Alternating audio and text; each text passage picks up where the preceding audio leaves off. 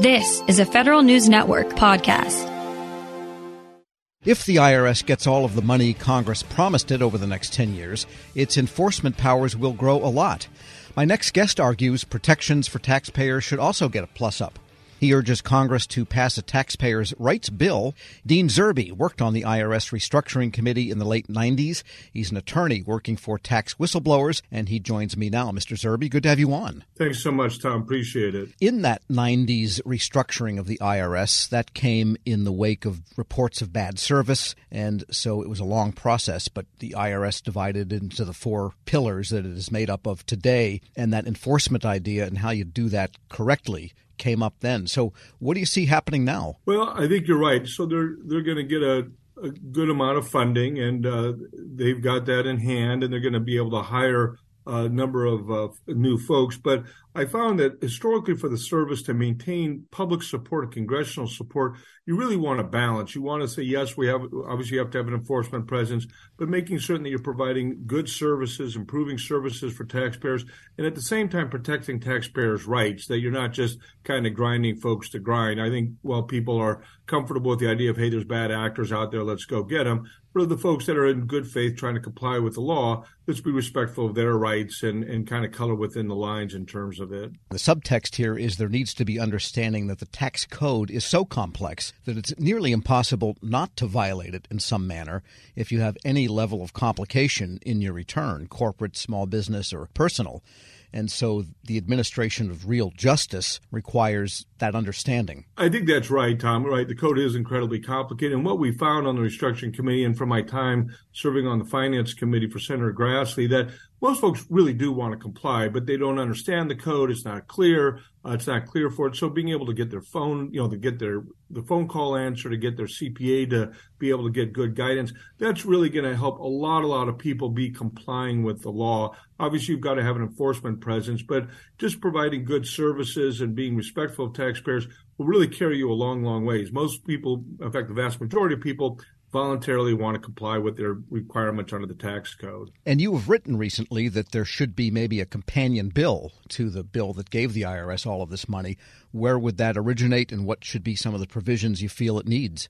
I think that's right. You're right. So there's been some uh, bicameral legislation put out there on taxpayer rights, and taxpayer rights has had a long history of being a bipartisan provision. So I think they're going to have an end of year tax bill. I think that'll be a natural fit. They may go on and do another tax bill early in the year, but I think it's something that both sides should should look at and realize that this is something that we can find common ground and I think for Republicans, it'll maybe address some of their concerns about the uh, IRS having overreach.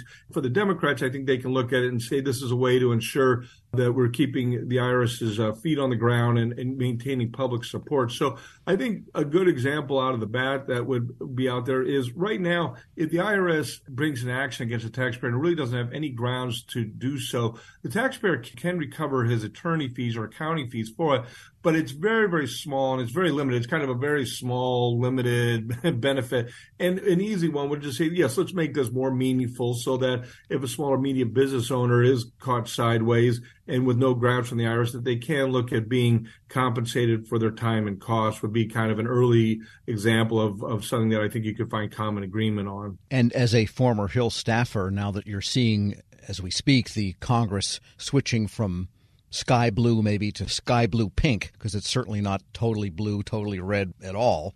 Do you think this has a good chance of happening in the next session or two? I think it does. I think that's right. It's, it's been very interesting to see the election results. And you're right. It, you naturally start to think, well, what can you get bipartisan support on? What can you get agreement on? And I think taxpayer rights, taxpayer services, improving that, I think is something that you can find uh, common ground and agreement on. I mean, you've always got to caution against overreach, but it's traditionally been bipartisan, and I think you, you could get that through. And I think it would be very meaningful. I mean, I think there's a lot of reforms. One of the odd things about uh, the taxpayer rights that are in the law already, for instance, is you have a, a right to go to court to protect them, but you're not allowed to do it anonymously. So you can think about it, Tom, that you're like, okay, the IRS did X, Y, and Z to me, but now I'm going to have to air all my laundry out in court you know, do I really want to do this? So I think that's another example of a reform they can make uh, that would is just common sense and they can get it. So I do think there's things they could do. You're right, and I think Congress is going to be looking for okay, what can we do in this new world of, as you say, kind of pink or light blue? Uh, what's possible? And I think I think these are things that are possible. We're speaking with Dean Zerbe. He's senior policy analyst at the National Whistleblower Center and a managing director of the Alliant Group. And let's talk about whistleblowers for a moment because those have played a pretty big role in some of the celebrated cases where there's real dollars, corporate level dollars at stake. What should happen there? I mean, what's the status of it now and what do you think could do to improve the whistleblower situation? Yes, that's right. So the whistleblowers, right? I worked with them, and, and good example is one of my clients, Brad Birkenfeld. He basically blew open the Swiss banks. I mean, we we opened up the Swiss banks thanks to that one whistleblower, and they gave him a good award, and and they should because he benefited. But the whistleblower program, to the IRS's credit, they've really, I think, kind of it, it, it lost the thread a bit, but they brought in new leadership, a new director, John Hinman, and I think they're really trying to make the program work. Uh, Commissioner Rettig's very uh, supportive of it too. Unfortunately, he's he's leaving now, but I think they're they're trying to get it back on track. And it's important too to support the whistleblower program because one of the concerns folks have with the number of new IRS agents is they will just kind of, you know, part of the expression kind of have an agent in every pod is the concern. And the whistleblower program is very, very good, much better than the normal IRS uh, regime in terms of targeting the worst actors. So I think there's a pretty strong consensus that those folks who are knowingly, willfully evading tax, that, you know, the, the, they should get a knock on the door. And the whistleblower program is extremely good at identifying those worst actors and getting the folks who are really up to mischief. And there is, a, again, a, an area where there's bipartisan support and bicameral support, uh, Grassley and Wyden in particular, uh, to do some things to strengthen that program even further. But yeah, the whistleblower program, it, it's kind of counterintuitive, but it's a real benefit for honest taxpayers because it basically directs the IRS's audit resources after the worst actors and leaves alone um, the, the, the folks that are trying to get right with the Lord. So my hope is that uh, you know they they've had it. Uh, it's not really reached its full uh, possibilities, if you will. But I think that with um, the new uh, leadership coming in there, that uh, we'll see some real uh, expansion of that program to the benefit of everyone. Is the typical whistleblower someone in a corporate setting that has knowledge, say in accounting or finance, that type of thing, that right. sees what's going by and they're just expected to shut up and do it? Yeah, it's a good question, Tom. Right, that's exactly when the IRS wakes up and thinks, who do they most want to hear from? That's exactly it. What they really want to hear is from informed, knowledgeable insiders. Very common. It'll be, say, the, you know, vice president of tax at a major entity, right, who's very knowledgeable, particularly in tax. They need someone who really understands what's going on and what's happening in the room and that makes kind of for their perfect person is you know knowledgeable informed insider with with the ability to walk the IRS through kind of an ongoing or recent tax evasion uh, that gets them sitting up um, and very interested in what's going on. So that's that's who's very effective coming forward to the IRS and one other question I had for you rightly or wrongly correctly or incorrectly in a couple of administrations now the IRS has been seen or charged by some as being used politically. And this, of course, is would be death to the entire integrity of the system if it came to pass in a widespread way. Should that be a priority for the next commissioner? I mean, commissioners are appointed by presidents, and yet you have an IRS that has to be fiercely and visibly independent of all politics. I think that's a smart question, and, it, and it's right on. I mean, we were when I was working on the committee for Grassley, we you know we would hear these concerns, and we took them very seriously because you're right, the integrity of the IRS has just got to be uh, as good as it can possibly be to give people confidence in the system. And you know they're not perfect, and and and things don't always go the, the way we want them to. That doesn't mean that uh, bad things are happening. But you've got to be vigilant. You've got to give people confidence. You've got to be transparent and open at the IRS. And it's also incumbent upon Congress, I think, you know, fairly and balance to also be doing its oversight to make certain that things are, are, are going right. I mean, the vast majority of the IRS folks are just trying to do their work, are dedicated individuals and are, are trying to, uh, you know, advance the, the important work of the IRS.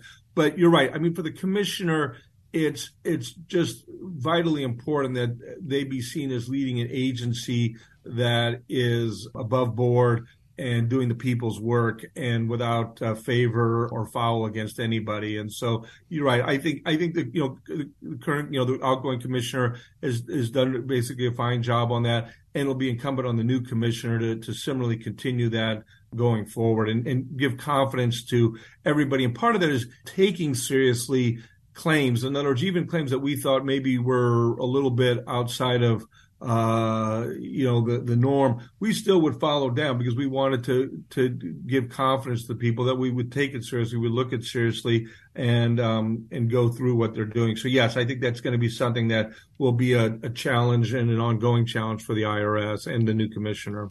Dean Zerbe is Senior Policy Analyst at the National Whistleblower Center and the Managing Director of the Alliant Group. Thanks so much for joining me. Don, thanks so much. It was great to be with you today. And we'll post this interview at federalnewsnetwork.com slash Federal Drive. Take the Federal Drive with you. Subscribe wherever you get your podcasts.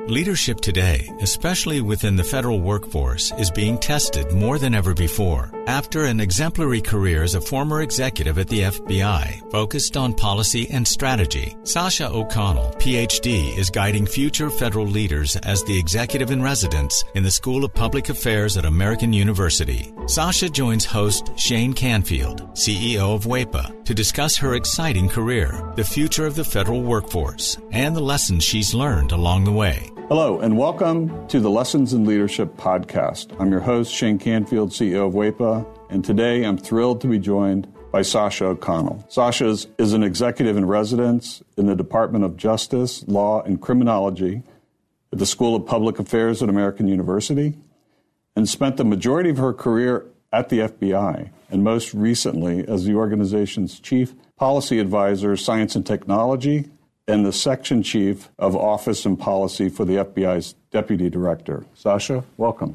Shane, thanks so much for having me. It's a pleasure.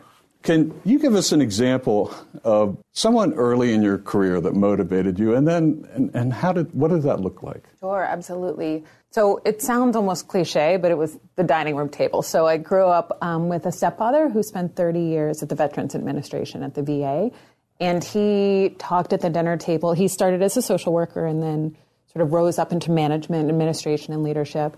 And his stories, right, and his approach really, really impacted me. My mom, interestingly, ended up in a career in public service. She was a prosecutor. She's currently a retired state superior court judge. Um, but she had a big career change also in her 40s. She went back to law school in her 40s. So getting all of that in the mix at a young age at the dinner table really, really impacted me um, in really specific ways. Yeah, that's amazing. My my father was part of um, the generation that took um, President Kennedy's call to action, and he took that to heart, and he went and worked at the Department of Interior and a number of other places in federal service. So it's it's catching when when you're around it. You've held a number of leadership roles at the FBI, which is historically a male-dominated organization. What skills or traits helped you most as you navigated that? Yeah, it's such a it's an interesting and challenging yeah. sort of situation and question. One I don't think I still am reflecting on. I've been out of the FBI about six years, and I'm sort of still thinking about it. I think the bottom line was when I was there, and I really grew up there. Um, I didn't I didn't know any different. I grew up with male cousins and brothers, and you know it was sort of a continuation of of my existence. So it did, you know, in retrospect, it, it was a really unique situation, but it didn't necessarily feel that way for me at the time. I think staying mission focused, staying not about me, staying flexible in terms of problem solving all helped me. I will say there's resources today that weren't there when I was there, or certainly when I was starting out. There's a lot of affinity groups for women in national security, women in federal law enforcement. And I will say, I think I would have really benefited from access to those kind of resources as I was coming up.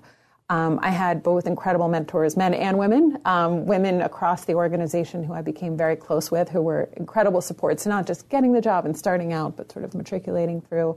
But again, I'm really sort of proud of, involved in some of the work of those external organizations that bring women across government, um, executive women in government, and those kind of organizations together, because I think it is really, really helpful um, as one moves through. Yeah, we, we actually work with a, a, number of those too and, and go to their events and conferences and support them because it's important. How has your leadership style developed or changed over the years? Well, I think I've gotten a little more confident in it, right? The seeds were there at that dining room table. One thing um, that carried through that I learned from my stepdad was to focus on the process. He would talk at dinner about big ideas or big changes and how to get from here to there was part of his day job, so he thought about explicitly, was getting other people on board, getting that stakeholder engagement, getting other people to think it was their idea if that was required. And that's something I started out with as a gift, right? That kind of approach. And then I got confidence in that, and then I added things. I will say, as I moved on, my appreciation for taking care of is maybe the wrong word, but really focusing on the people who work with you and for you in some instances. Um, you know, making sure that they have what they need to be successful in a tactical way. But then also something I definitely learned at the FBI as I went along is, you know, the importance of creating an environment that is supportive and inspiring. You know, we joke about it, but food has played a pretty serious role um, in my leadership style over time. Um, I learned from great mentors. I worked with Bill Estevez at the FBI, who had a full scale cappuccino maker at his cubicle, right, and would host coffee hour, and you'd see the steam rising across the cubicles. Um, I worked with a, a, great friend who used to carry hot frittatas for breakfast celebrations or on the on the metro, right, in one of those sort of coolie bags. Um, and so I've sort of, I think it's been additive in terms of learning, gaining confidence in my approach, and then adding these pieces as I go that I've certainly learned from mentors and colleagues. And clearly, you never let anything get in your way. You were mission focused, as you mentioned, and you just got the job done no matter what was in front of you. Well, I wish I wish it was it was that easy. I mean, I think we had a lot of success. Um, one thing has always been my approach when starting out as a leader too is to solve near-term problems. I always say sort of deliver short and then you can push them long, right? So we we don't always succeed in those long-term goals or those you know sort of blue sky ideas as leaders we want to achieve. Um, but we deliver on those short-term pieces, right? And you get that buy-in from the stakeholders, and then often you can push toward those bigger dreams, hopes, aspirations, and goals um, I would like to say I was 100% on both fronts. I'm not sure your characterization is 100% accurate there, but I'll take it um, in this in this sense. Looking back, what what's one piece of advice you might have given your younger self when you first started? Yeah, it's it's interesting today too. Working with students, I get that chance, right, to give my essentially my younger self um, advice every day. And one thing we talk a lot about, and I wish I had thought more explicitly about is really it's about calibration, right? And so I always think Emeril Lagasse would say like a stove has dials for a reason, right? It's not like all hot or all cold. And I think it's the same here. In some ways in my career I had to learn to tone it down, right? And to, you know, certainly at the FBI sometimes you need to take that back seat at a meeting and wait to be invited to the table and that's really the appropriate way to build rapport, relationships and trust. Other times I needed to learn to tune it up, right? To up the volume a little bit. Um, I had a wonderful boss, Dave Schlendorf, who we were in a meeting together with big bosses at the FBI once, and I was working for Dave. And we left the meeting and we were walking back to the office, and I made a point. I don't even remember what the point was now. And he stopped in the hall and said, Why didn't you say that in the meeting? You're not helping me, right? Telling me this now. Now I have to go back and fix this. And I re- realized so well, sometimes you have to tone it down, sometimes you have to tone it up. And that modulation, that sort of volume control about when to lean in and out, if you will, um, that's, you know, even just thinking about that explicitly for folks starting out, I think is really helpful because it's not one size fits all. Right. I, I totally agree and understand that. It isn't one size fits all. And a lot of leadership is described in bumper stickers sayings, and I don't think that's realistic. I think it's situationally dependent, and you have to be self aware and aware of your circumstances to adjust. That's well said. You're training the next generation, or helping to train them, federal leaders through AU's School of Public Affairs. How, how do we encourage, how do you encourage young people to answer the call of federal service? You know, I'm so lucky at AU. We, we draw in, right, students who are primed for this um, and who are passionate when they walk in our doors. Even with that population, you know, there, there are headwinds, right? USA jobs, right? Just even getting educated, these pieces. So, so helping with that is a whole set of work.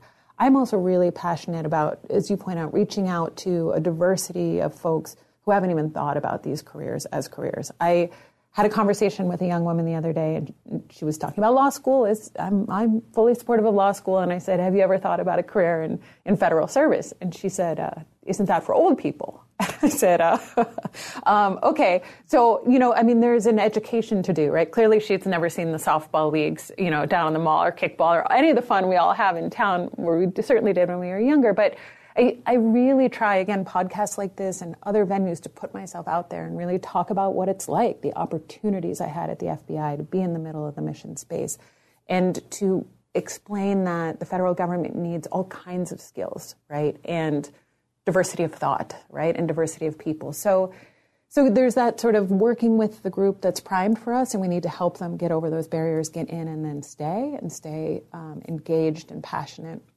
and then there's reaching those new audiences. And there's a lot of work both places, but it's a lot of fun to work with young folks who are passionate about it. So I'm really lucky in my current job. And career civil service is a great path if somebody wants to take it. Our board is 100% SES level career civil servants. They are all dedicated. They have a real passion for what they're doing. They could go work anywhere, but they choose federal service. And there's no place, I always tell young folks who ask me about it, there's no place you're going to get the level of responsibility quickly as you do in federal service, right? And and yeah, sometimes things move slow. It's supposed to move slow, right? We talk about the reasons for that too. But there's there's really no other industry. Maybe some startups you might get this experience, but really where you can be in the middle of mission space, whether you're passionate about the environment or national security or healthcare, you know, public health and you're going to get in there quickly um, and you're going to get in the mix and get exposure, experience, and opportunity for impact that's really unlike any other career. Perfect. Well, thank you, Sasha, and thanks to everyone for listening. I'm Shane Canfield, and this has been the Lessons in Leadership podcast. Talk to you next time. Everything's getting more expensive these days gas, rent, and even your music. While other music services keep jacking up their prices, Live One is letting you lock in the best music membership at the best price. Live One Plus is just $3.99 per month. Get all your favorite music ad free, along with unlimited skips and maximum audio quality. Beat inflation with the best deal in music at just $3.99 per month. Visit liveone.com slash bestmusic to get Live One Plus now. This episode is brought to you by Zelle. Whenever you're sending money through an app or online, it's important to do it safely. Here are a few helpful tips. First, always make sure you know and trust the person you are sending money to. Second, confirm you have entered their contact details correctly. And finally, if you don't trust the person or your recipient is rushing you to send money right away, think twice before sending money through an app or online.